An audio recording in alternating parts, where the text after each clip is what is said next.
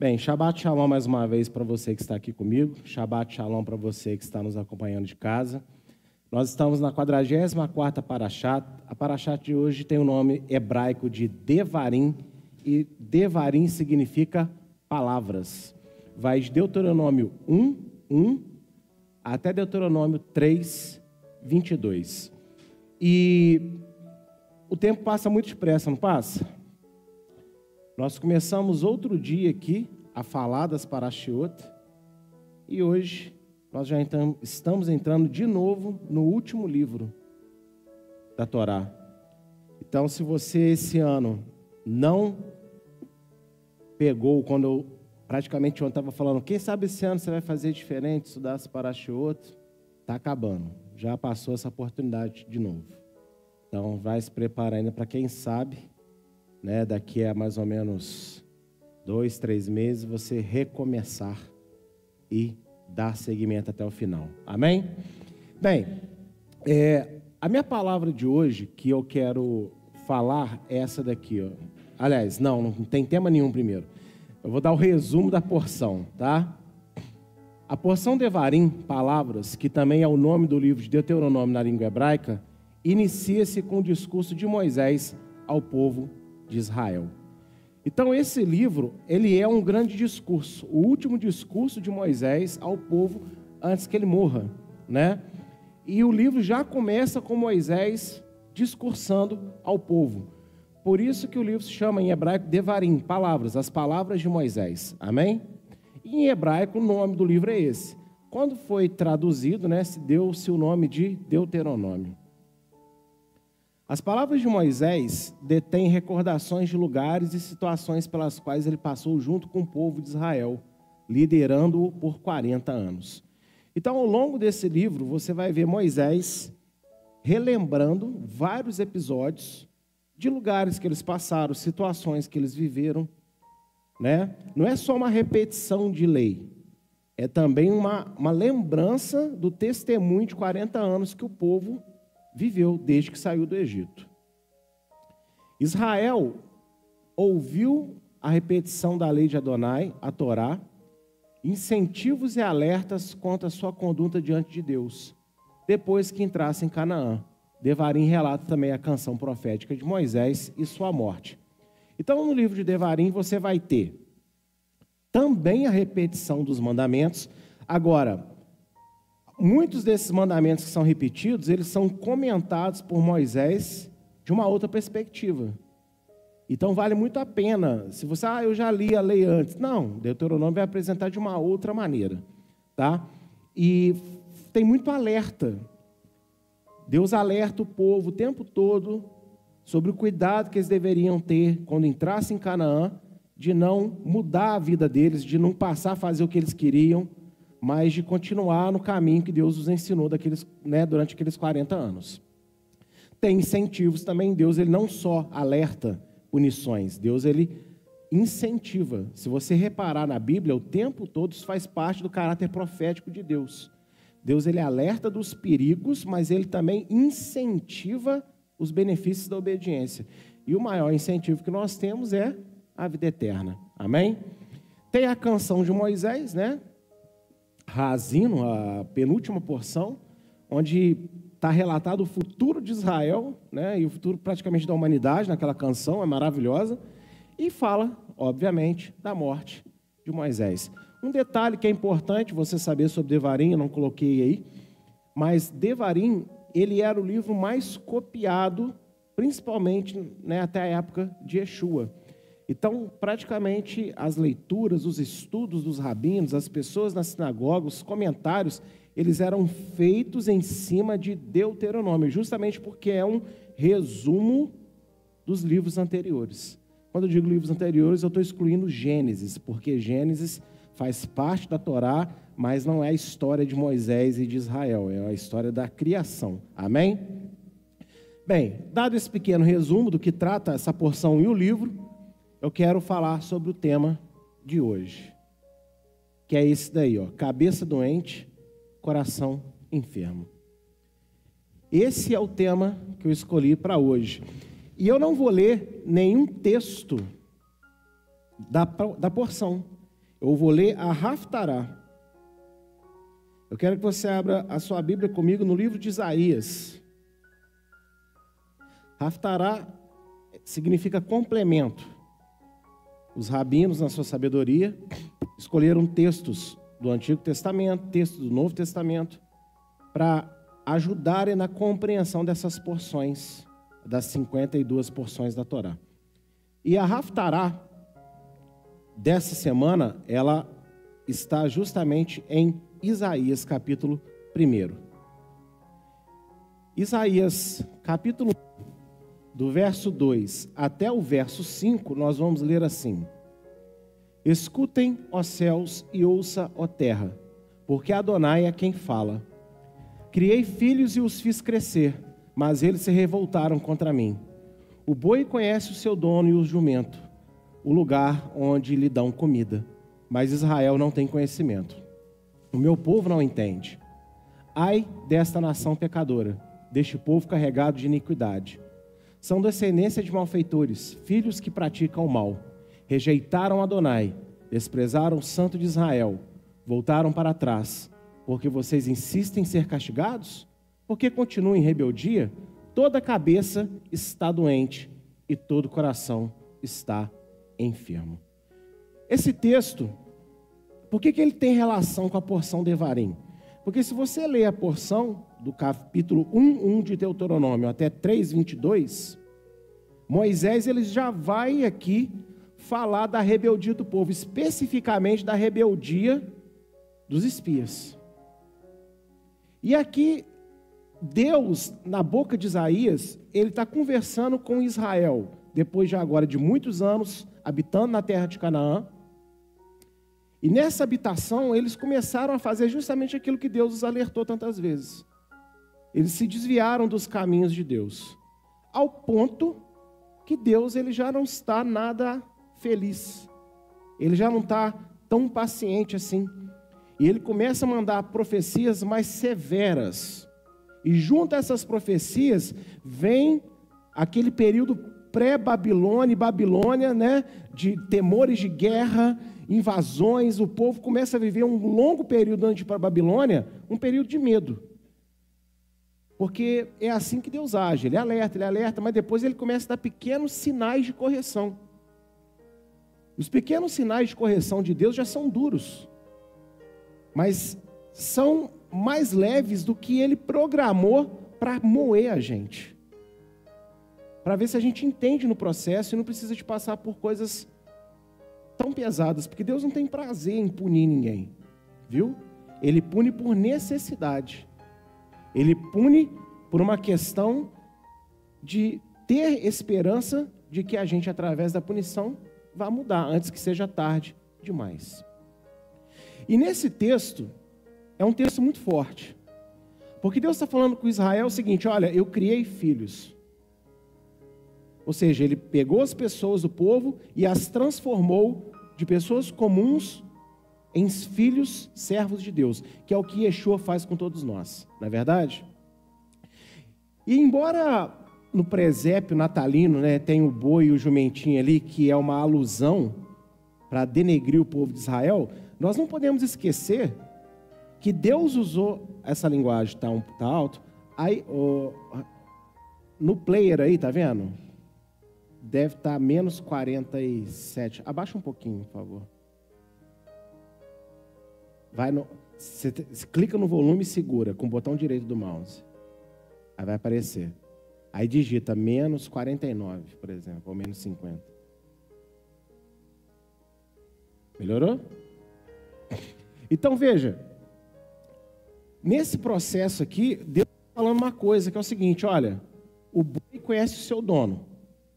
Então, com isso, Deus está querendo dizer, falar o que com o povo? Eu sou dono de vocês. Vocês são minha propriedade. E nós não simplesmente aceitamos Yeshua e nos alistamos para a família de Deus. Nós somos comprados com o sangue de Cristo. Então, nós muito mais. A gente, eu sei que Yeshua fala que somos amigos. E somos. Aleluia. Nós somos.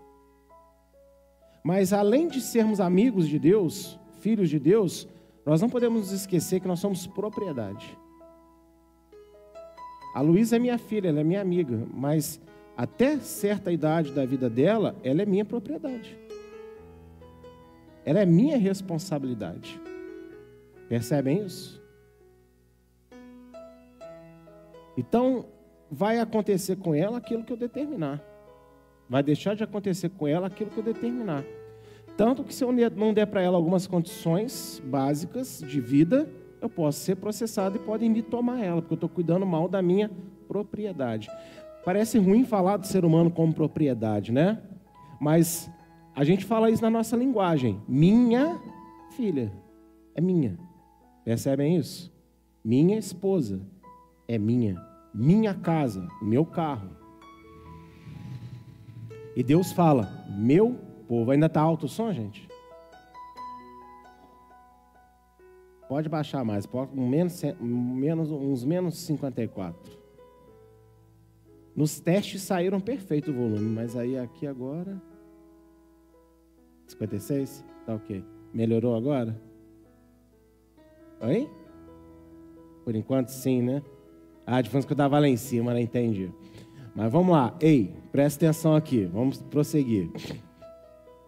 Então Deus está falando com o povo. O boi não conhece seu dono. Ou seja, eu sou dono de vocês. Deus é o nosso dono, viu? Somos propriedade de Deus. E ele diz: o jumentinho, ele sabe o lugar que lhe dão comida. O que está querendo dizer com isso? Quem provê para vocês sou eu. Se vocês têm as coisas, não é porque vocês só trabalham. Vocês têm porque eu dou para vocês. Salário não é fruto do seu trabalho apenas. É fruto da bênção de Deus. Porque tem muita gente que trabalha o mês inteiro, chega no final do mês ou no mês seguinte, não recebe salário. Não é assim? Então, se nós recebemos as coisas, é porque Deus nos dá as coisas. E Deus está falando com Israel: os animais sabem quem são seus donos, os animais sabem os lugares onde eles, né, onde eles vão conseguir o que precisam, mas vocês, vocês estão sem conhecimento, vocês estão sem entendimento. Vocês se tornaram uma nação pecadora, uma nação que era para inspirar as outras, se tornou igual, a, igual às outras, e às vezes até pior. Porque quem peca na ignorância é uma coisa, quem peca com conhecimento é ainda pior. E ele chega a dizer que a descendência de Israel são de malfeitores, filhos que praticam o mal, rejeitaram a Deus, rejeitaram o santo de Israel.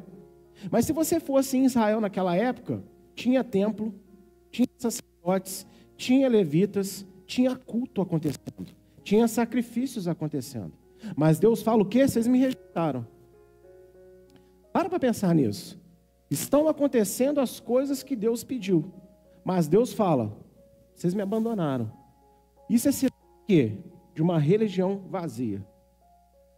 Pessoas que aparentam fazer, mas o coração está distante.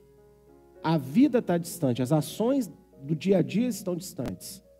Nós podemos nos fantasiar de crentes, nós podemos nos fantasiar de servos de Deus aqui na igreja, na rua para as pessoas verem, mas Deus sabe quem nós somos 24 horas. Deus sabe quem nós somos quando vamos para outra cidade. Deus, Deus, Deus sabe quem nós somos dentro da nossa casa com a nossa família e sem a nossa família. Muita gente às vezes não peca dentro de casa com a família ali presente, mas peca quando a família está ausente. Quando a esposa está dormindo, quando o marido não está em casa, quando os pais saem. Filho tem uma característica muito engraçada, né? No geral, o filho espera o pai sair para fazer besteira. Ele tem vontade de fazer coisas e quando o pai está em casa, ele não pode fazer. Depois que o pai sai, né? Minha mãe está, não sei se ela está sendo chocada nesse momento, mas essa é a realidade dos filhos. Então, quando os pais saem, os pais viajam, o filho fica em casa, é alegria. Porque ele é dono da casa, ele pode fazer e na véspera arruma tudo correndo e pronto, né? É, tá, tá ali. Mas nós, como seres humanos, nós temos essa característica. Então veja que as coisas de Deus estavam acontecendo. As coisas de Deus estavam acontecendo. Porém, Deus fala o quê? vocês me abandonaram. Então a gente tem que pensar nisso, que às vezes a gente pode estar fazendo coisas que aparentemente parecem estar agradando a Deus, mas Deus não está sendo agradado com aquilo. Porque Ele sabe que tudo que aquilo que está fazendo, a gente está fazendo porque está perto de alguém. Está fazendo para aparecer. Para que alguém olhe para nós e pense uma coisa. Mas na verdade, estamos distantes de Deus, ainda que fazendo as coisas dele. Como está a cabeça dos servos de Deus atualmente? Porque como que terminou o texto? Toda a cabeça está doente, todo o coração está enfermo. E eu me fiz essa pergunta esses dias, especialmente. E eu queria perguntar, como que está a cabeça dos servos de Deus atualmente, hoje?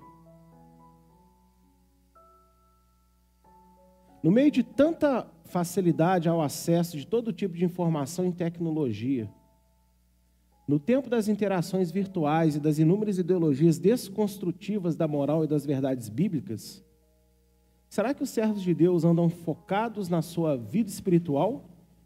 Ou estão cada vez mais distraídos, frios na fé, desinteressados na pessoa de Yeshua e na esperança da vida eterna?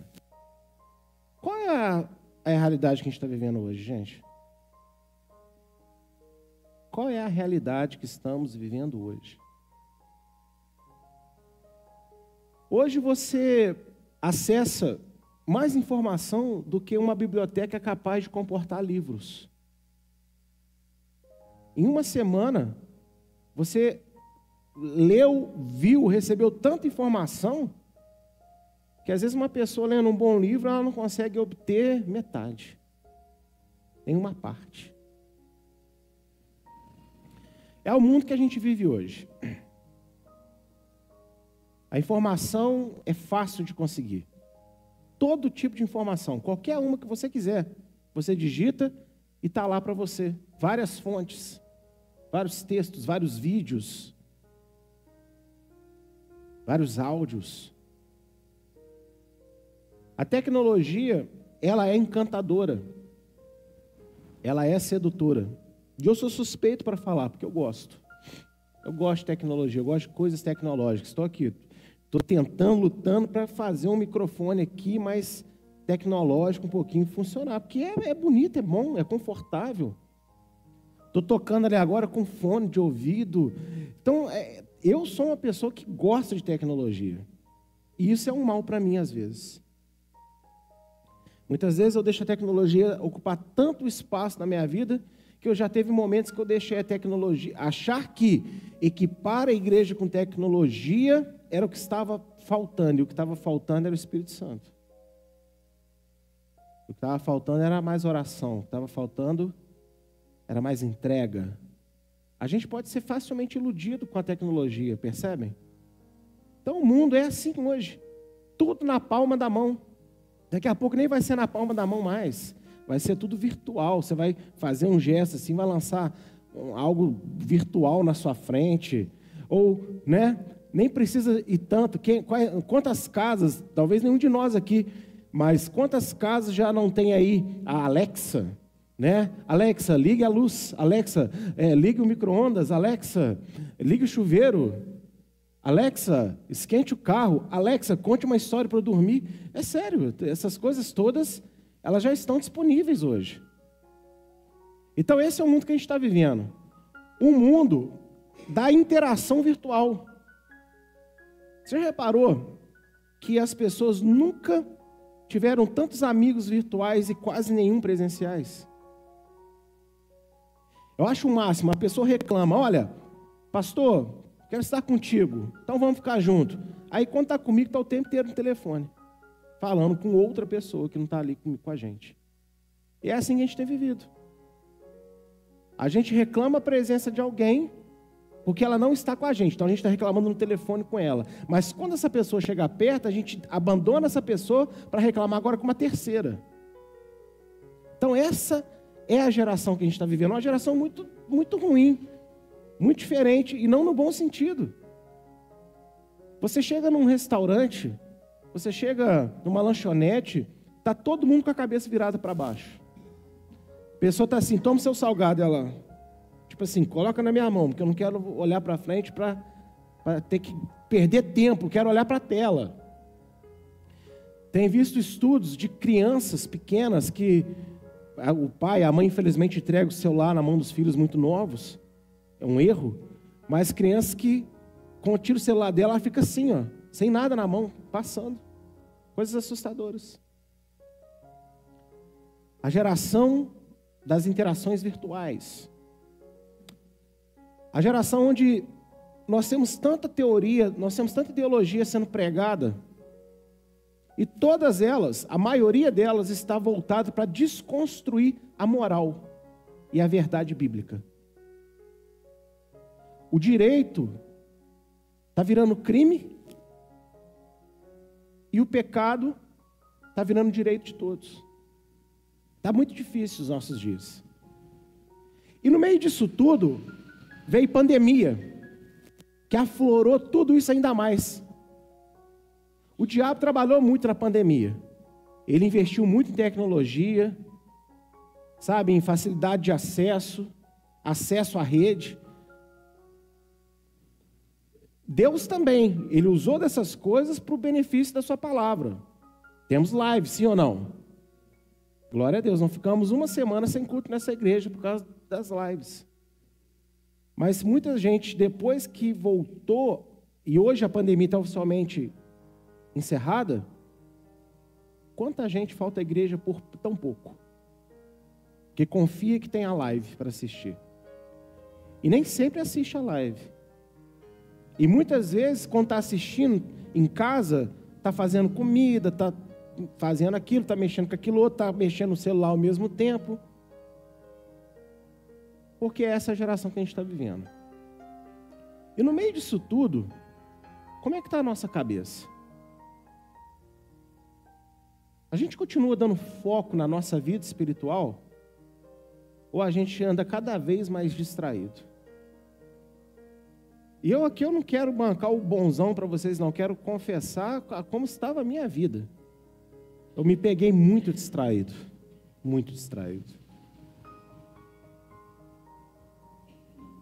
Não é difícil, gente, a gente se distrair com as coisas dessa vida. Com um filme, com uma série, com estudos.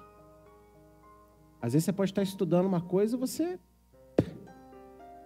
dedicar a sua vida só ali. As pessoas estão distraídas, as pessoas estão frias na fé. As pessoas estão desinteressadas na pessoa de Yeshua. Elas estão muito interessadas ainda nas bênçãos, mas não na pessoa, no relacionamento com a pessoa. Quantas pessoas não conseguem mais dar um sorriso sincero e honesto, porque elas têm a esperança da vida eterna? Às vezes na igreja, quando a gente fala de vida eterna, fala de salvação, você dá aquele amém, aquele aleluia, aquele ah, glória a Deus. Porque se você não der, fica feio para você, né? Então você participa junto. Mas será que você está falando honestamente? Seu coração naquela hora sorri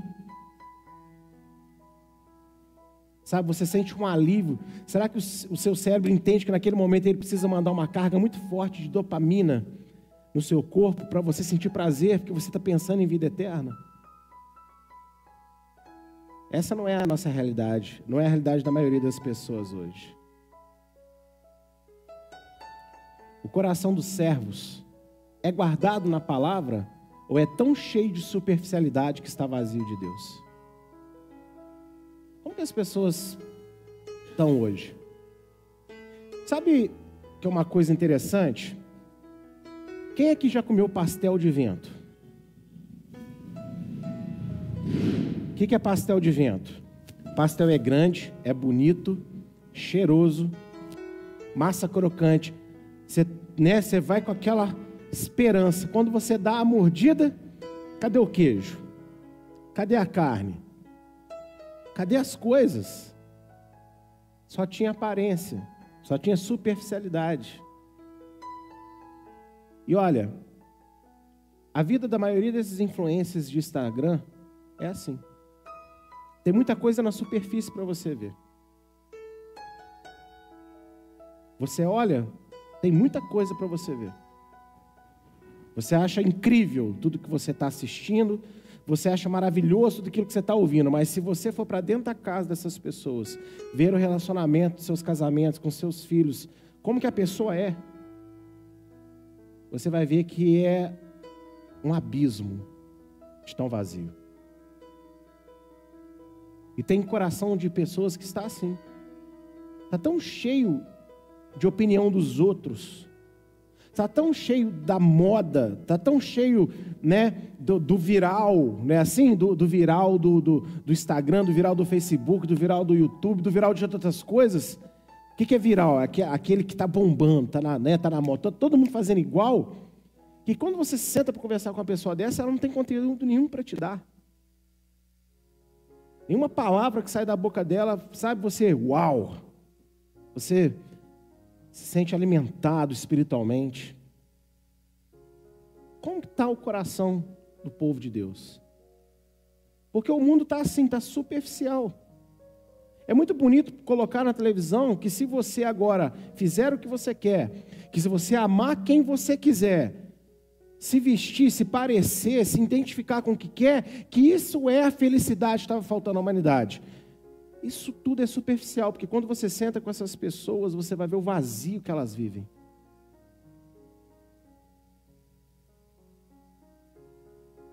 O quanto tem traumas para serem tratados, problemas para serem resolvidos, dores para serem curadas, e elas estão só sendo, se tornando mais superficiais. É como aquela pessoa que toma um remédio para a dor, mas não pesquisa a causa da dor. Então ela passa o efeito do remédio, ela está sempre com dor novamente. Então como está a nossa cabeça? Como que está o nosso coração? Voltando no texto, Deus ele fala para Israel: toda cabeça está doente e todo coração está enfermo.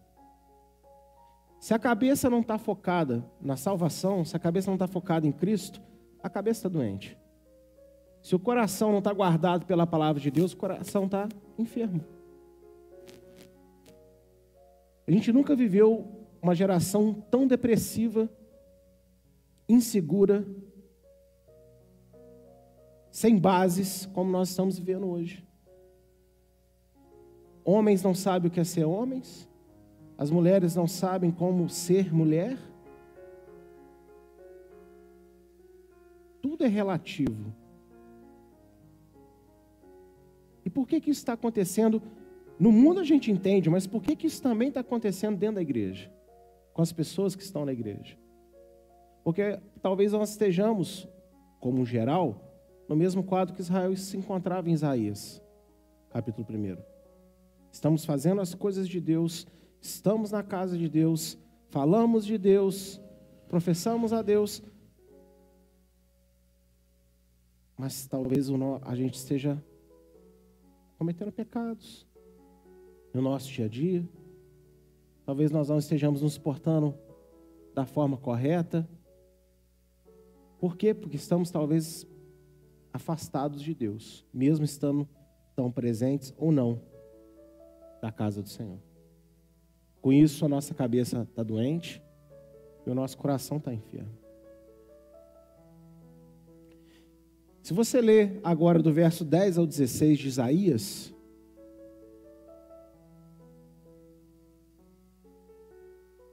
olha só o que diz: Príncipes de Sodoma, escutem a palavra de Adonai, povo de Gomorra, dê ouvidos à lei do nosso Deus.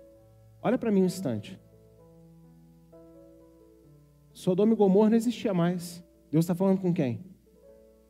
Com Israel. Israel chegou ao ponto de Deus chamá-los de Sodoma e Gomorra. E Deus faz muito isso na Bíblia. Às vezes ele chama uma geração pelo nome daquele que se tornou um ícone de mau comportamento ou de bom comportamento. Minha esposa está falando esses dias, conversando comigo. Toda vez que um rei se levantava e o rei era mal, o rei falava assim: Você não foi como meu servo Davi. Porque Davi se tornou um ícone de uma ótima pessoa para Deus.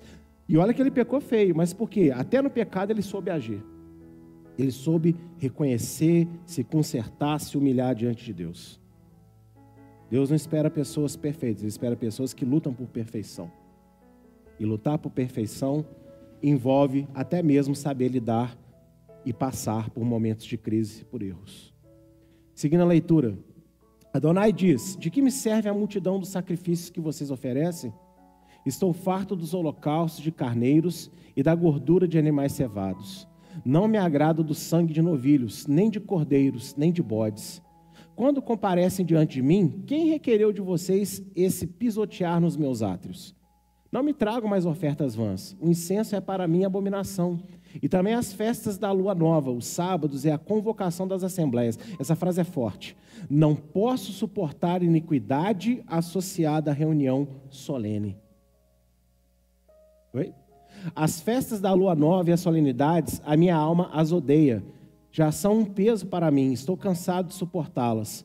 Quando vocês estendem as mãos, eu fecho os meus olhos. Sim, quando multiplicam as suas orações, não as ouço, porque as mãos de vocês estão cheias de sangue. Lavem-se e purifiquem-se. Tirem da minha presença a maldade dos seus atos. Parem de fazer o mal. A frase da tela anterior é muito forte. Não posso suportar iniquidade associada à reunião solene. E aí ele dá uma lista de tudo que ele. Gente, quem que pediu lua nova, sábado, sacrifício, incenso? Quem que pediu essas coisas? Deus. E o povo estava fazendo. Mas o que, que Deus fala? Parem de fazer. Eu não posso, eu não consigo olhar para vocês fazendo isso mais. Quando vocês estão levantando a mão para orar a mim, eu estou fugindo de vocês, não quero nem ouvir vocês falar comigo. É duro pensar que Deus faz isso, mas Ele faz, Ele não mudou. O sacrifício de Yeshua não mudou o caráter de Deus, não, viu? O sacrifício de Yeshua aconteceu justamente porque Deus tem um caráter que ele tem. Deus, ele não quer um bando de pessoas reunidas num lugar, se dizendo cristãs. Ele quer pessoas cristãs verdadeiramente, no seu dia a dia. Quantas vezes nós estamos cantando, nós estamos louvando, nós estamos falando de Deus para a gente mesmo, para alguém, mas no final do dia a gente sabe que vai fazer o que não devia. No outro dia a gente sabe que a gente vai fazer aquilo que está errado. E Deus está dizendo: o que vocês estão fazendo, parem. Não é isso. Fazer essas coisas com a vida que vocês têm, isso aí não paga não apaga. Fazer as minhas coisas sendo um pecador, não apaga a transgressão de vocês. Agora, o sangue do meu filho apaga a transgressão de vocês, e aí vocês passam a fazer tudo isso, e tudo isso passa a ter valor para mim. É assim que Deus pensa. E às vezes a gente pensa que quanto mais a gente se envolver com o ambiente da igreja, sem mudar quem nós somos, que Deus vai jogar na balança assim e de repente dar um desconto para a gente. Mas Deus não faz isso. Fazer, estar envolvido com o ambiente da igreja cada vez mais, é muito bom, é ótimo, desde que a gente esteja sendo transformado pelo Espírito Santo na nossa essência, nos nossos pensamentos, no nosso coração, o que vai resultar naturalmente nas nossas ações, nas nossas atitudes. E pessoas se cansam também. Por que, que muitas vezes nós encontramos pessoas cansadas uns dos outros? Porque a pessoa já prometeu um milhão de vezes que vai mudar, que vai ser diferente, que vai fazer diferente, e no final das contas ela faz diferente. Faz um pouquinho de tempo e para rápido, e a pessoa vai cansando. E Deus também se cansa. A diferença é que Deus não desiste. Não é porque Deus está cansado, chateado, que ele desiste. Porque senão ele não falava nada com Israel, ele só destruía Israel. Então, quando Deus expressa sua chateação, quando Deus expressa a sua tristeza, Não pense você que estava desistindo do povo. É justamente porque ele ainda não desistiu do povo que Deus está comunicando aquilo que ele está pensando.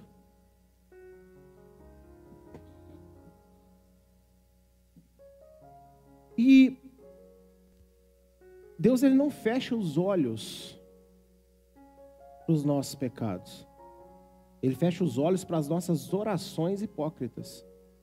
Estamos clamando a Deus, estamos pedindo a Deus uma mudança, um resultado, pedindo a Deus um mover, pedindo a Deus tanta coisa, e Deus às vezes olha assim e fala: Mas e você?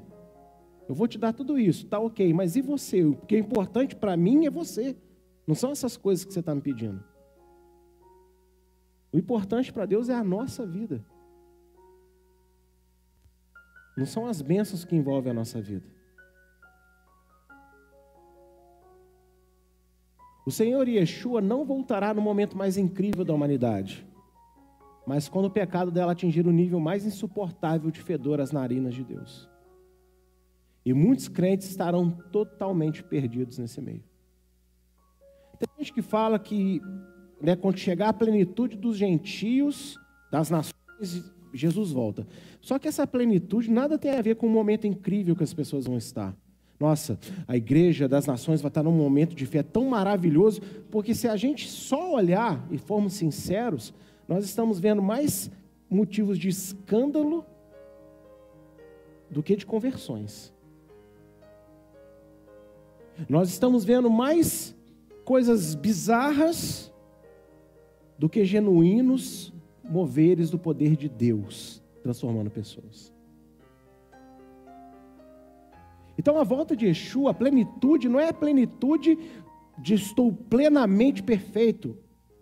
É a plenitude da medida da iniquidade foi completada, está cheia, ou seja, é a paciência de Deus esgotou. E essa paciência vai chegar um dia. Em Lucas 8, verso 8, Yeshua diz o quê? Quando o filho do homem voltar, Será que ele vai encontrar fé na terra? Olha só o que, que, ele, que ele pergunta. De quem que ele vai esperar fé na terra? Do mundo? Vai esperar de onde? Aonde? Contra onde essa fé? Na igreja. Então, pode ser que no dia que Yeshua volte, tenha tantas igrejas abertas como nunca houve no planeta. Mas e pessoas que realmente estão com o seu coração e com a sua mente voltada para Deus? Quantas dessas pessoas Deus vai encontrar dentro dessas igrejas?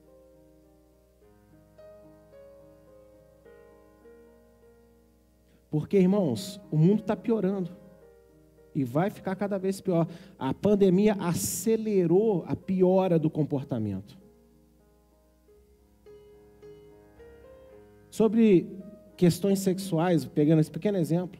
Antes da pandemia, falava-se muito do quê?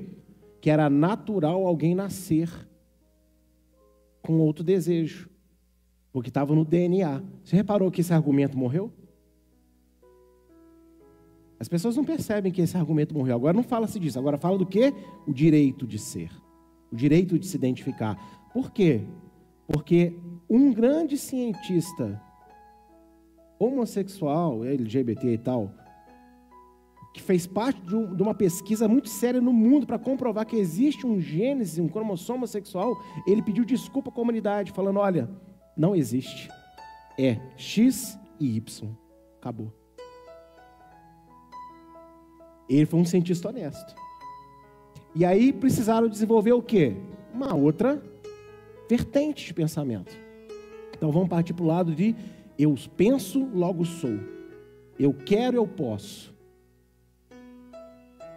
O mundo está piorando. E muitas, eu não vou dizer que a igreja está piorando, porque a igreja é do Senhor, amém? É o corpo dele, o corpo dele não está piorando. Mas as pessoas dentro dessas igrejas muitas vezes estão piorando, piorando junto. Em Apocalipse de 15 a 18, nós temos um alerta muito sério que casa com esse texto de Isaías. Apocalipse 3, do verso 15 até o verso 18.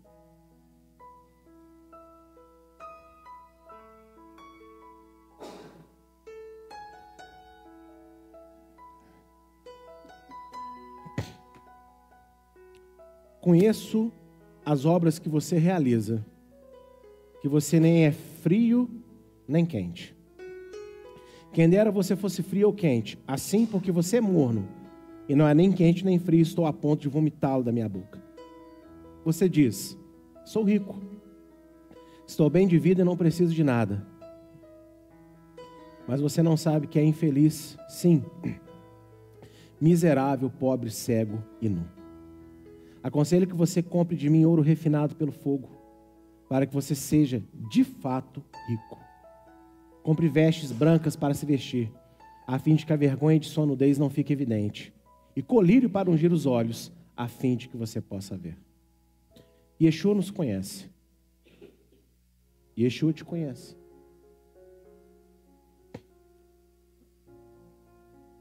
As pessoas podem ter opiniões a nosso respeito.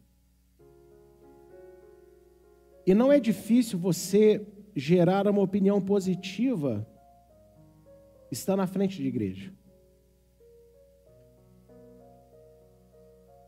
Muitas vezes, por ser pastor, é natural das pessoas olharem e pensarem o quê? É uma pessoa admirável, uma pessoa que eu posso seguir, uma pessoa que eu posso confiar. Agora, Deus sabe se eu sou confiável. Deus sabe qual é a verdade a meu respeito. Tem crente que não faz questão nenhuma de parecer crente, né?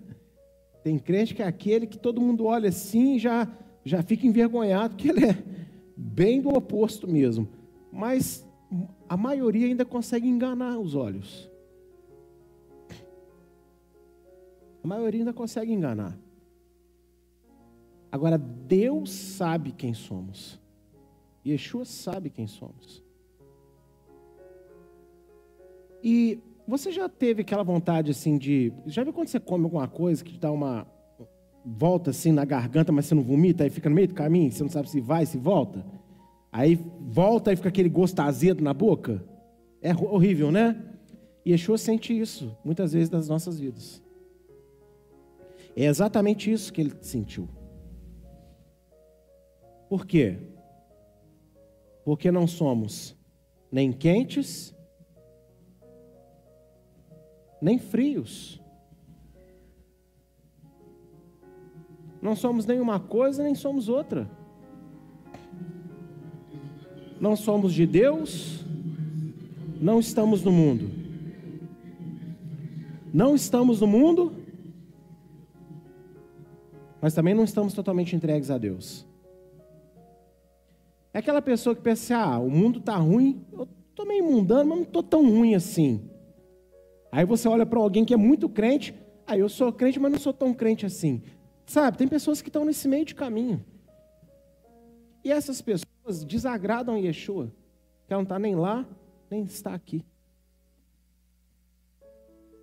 Mas Yeshua, está vendo? Ele está apontando defeito. Deus apontou defeito em Isaías, mas ele fala: olha, eu te aconselho que você tenha atitudes para mudar a sua realidade.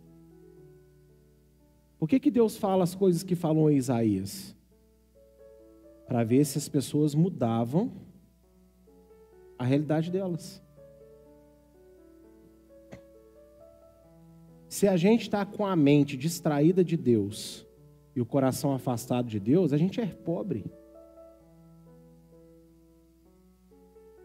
Se a nossa vida está focada em tudo que está por aí, mas não está focada na, no Evangelho, a gente está nu sem saber. A gente está passando vergonha, achando que está abafando às vezes. Se a gente não tem a nossa vida cheia do Espírito Santo, a gente está cego. A gente pensa que está enxergando, mas a verdade é que a gente está cego. Será que queremos realmente receber a cura que Yeshua oferece? Reconhecendo que a nossa cabeça está doente com pensamentos e focos inteiramente errados? Iremos admitir que o nosso coração anda enfermo, com todo tipo de descontrole emocional e indiferença espiritual? Uma coisa que eu fiquei pensando é que Deus fala.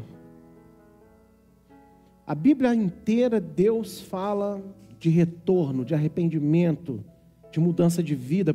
Por que, que ele fala? Porque ele é chato? Não, porque ele ama. Porque Deus ama, ele insiste em falar para as pessoas não seguir o caminho que elas querem. Sabe por que Deus faz isso? Porque Ele ama. Não é porque Ele é chato, que Ele é implicante. Ele é Deus. Ele é amor.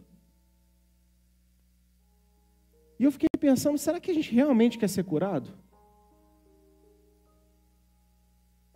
Quantas vezes Deus dá para nós oportunidades incríveis de ouvir coisas que estamos precisando? Eu já me deparei quantas vezes ouvindo determinada pregação, palavra, ou louvor, ou alguém falando algo para mim,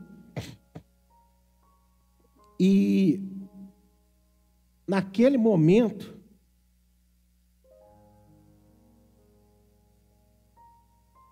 eu sabia que era exatamente o que eu precisava.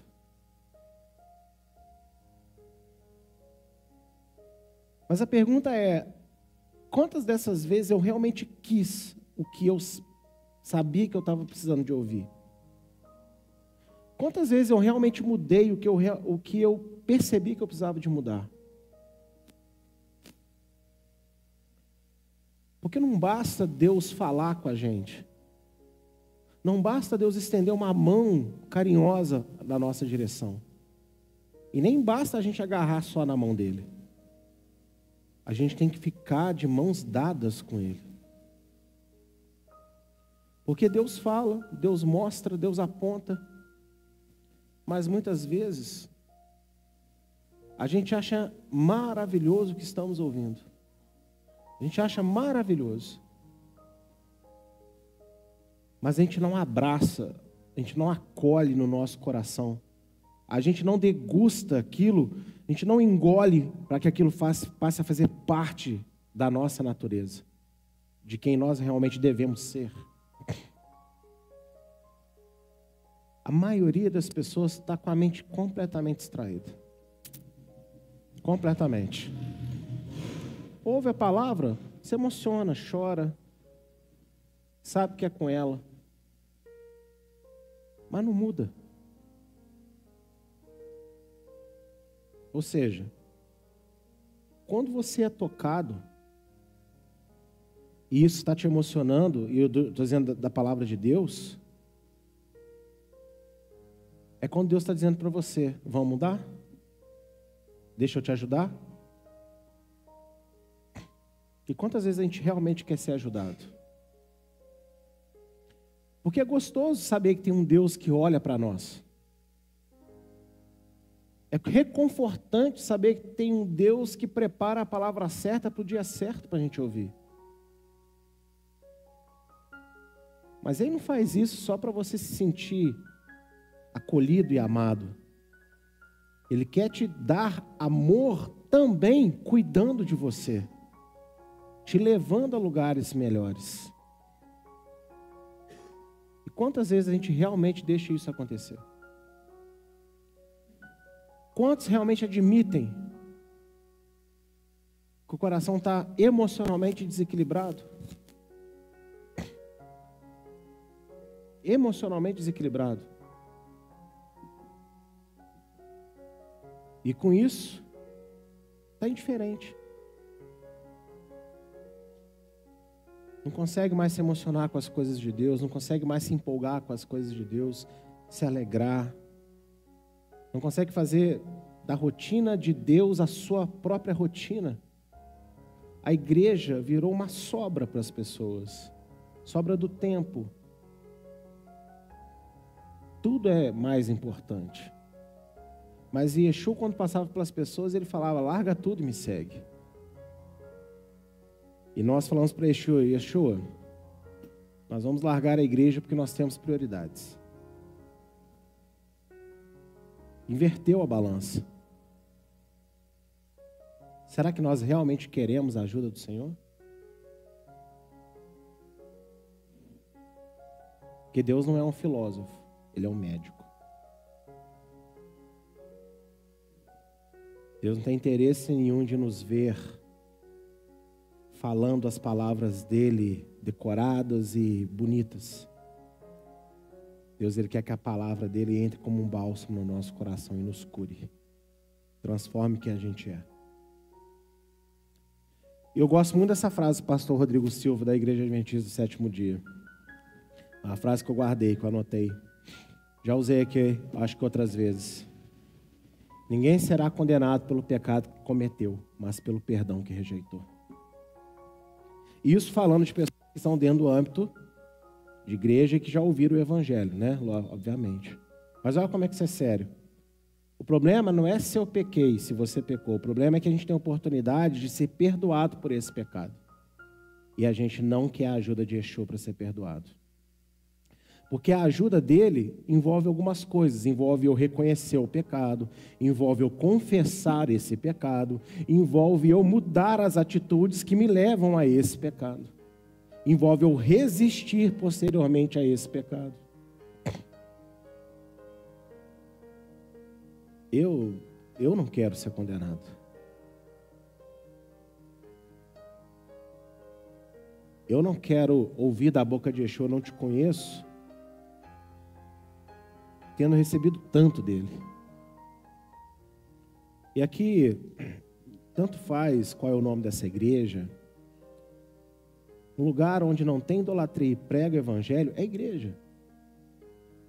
Então, quanta gente numa palavra mais rebuscada, num estudo mais simples, num testemunho longo, num outro curto, num louvor bem trabalhado, num louvor simples, mas ouviram coisas que foram capazes de lhes fazer abandonar os seus pecados e transformar suas vidas. E não quiseram. Por essas coisas é que nós seremos condenados.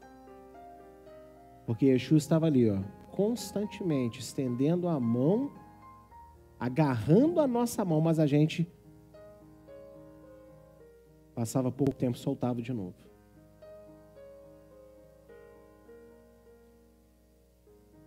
Isaías, também no capítulo 1, do 18 ao 20, diz assim: Adonai diz: Venham, pois, e vamos discutir a questão. Ainda que os pecados de vocês sejam como escarlate, eles se tornarão brancos como a neve. Ainda que sejam vermelhos como carmesim, eles se tornarão como a lã. Se estiverem dispostos e me ouvirem, vocês comerão o melhor dessa terra. Se recusarem e forem rebeldes, vocês serão devorados pela espada, pois a boca de Adonai o disse. Deus dá todo o alerta. Deus mostra o mal. Mas olha essa palavra. Vem discutir comigo. Incrível isso, né? Deus falando: vem, vem, vem conversar comigo. Vamos discutir. Sabe por quê? Ainda que você se encontre do jeito que você está, se você deixar eu te ajudar, tudo isso que você se tornou, eu vou desfazer. Eu vou purificar você. Olha isso. Olha que palavra é essa. Quantas vezes nós nos sentimos tão mal por algo que fizemos que achamos que acabou não tem mais chance. Deus esgotou. E hoje a gente está aqui ouvindo, lendo esse texto, onde Deus fala: ainda que vocês tenham feito coisas absurdas, se vocês vierem até mim, eu vou limpar vocês, e vocês comerão o melhor da terra. Uma terra que está vivendo medo, angústia, Deus vai voltar a abençoar. Quantas casas podem voltar a ser abençoadas por Deus? Quantas famílias, casamentos, trabalhos. Mas ele deixa no final agora: se vocês recusarem, vocês vão ser devorados pela espada. Aí não vai ter o que eu fazer.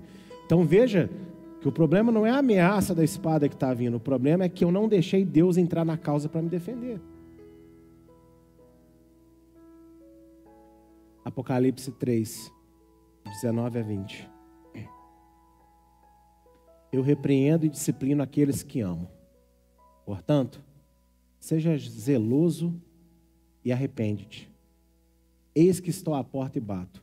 Se alguém ouvir a minha voz e abrir a porta, entrarei em sua casa e cearei com ele e ele comigo. Yeshua falou: Eu conheço quem você é. Você pode enganar as pessoas, a mim você não engana. Você pensa que você é alguma coisa, mas eu sei quem, o que você é de verdade. Mas no final do texto ele diz o quê? Eu estou te repreendendo e eu estou te disciplinando porque eu amo você. Então, se você se arrepender e for zeloso, olha só, não é só se arrepender, é ser zeloso também. Ou seja, você se arrepende, mas você agora tem que se esforçar pelo seu arrependimento. Porque não adianta nada, a gente recebe a oportunidade e na mesma semana a gente já está lá pisando na jaca de novo. Não é isso que Deus quer. E quer zelo. Então, tipo assim, você quer levantar? Eu vou levantar você. Mas não pula na primeira pedra que você vê no caminho. Pula a pedra, não na pedra. Ele repreendeu, ele falou coisas difíceis, mas ele também disse: se você ouvir a minha voz, eu estou batendo na sua porta. Se você ouvir a minha voz, eu vou entrar. Eu vou cear com você e você vai cear comigo. A gente vai ter comunhão.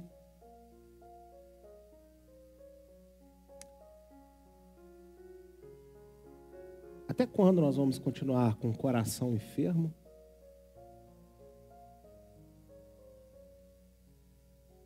Com a cabeça doente? Até quando a gente vai ser dominado por esse Deus?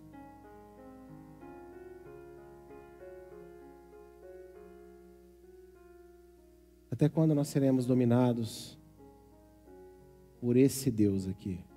O que você quer dizer com isso, pastor? Um homem, um ser humano. Que a gente tenha transformado pessoas em Deus na nossa vida. Que a gente se sujeita a tudo de ruim para ter pessoas. Rejeita tudo que é bom, recusando ter Deus. Eu quero orar. Você não precisa vir à frente, você pode ficar no seu lugar. Apenas se coloque de pé comigo.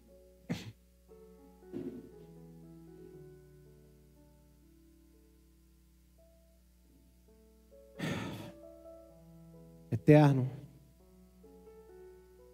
no nome do teu filho Yeshua, eu quero orar com a tua igreja nessa manhã.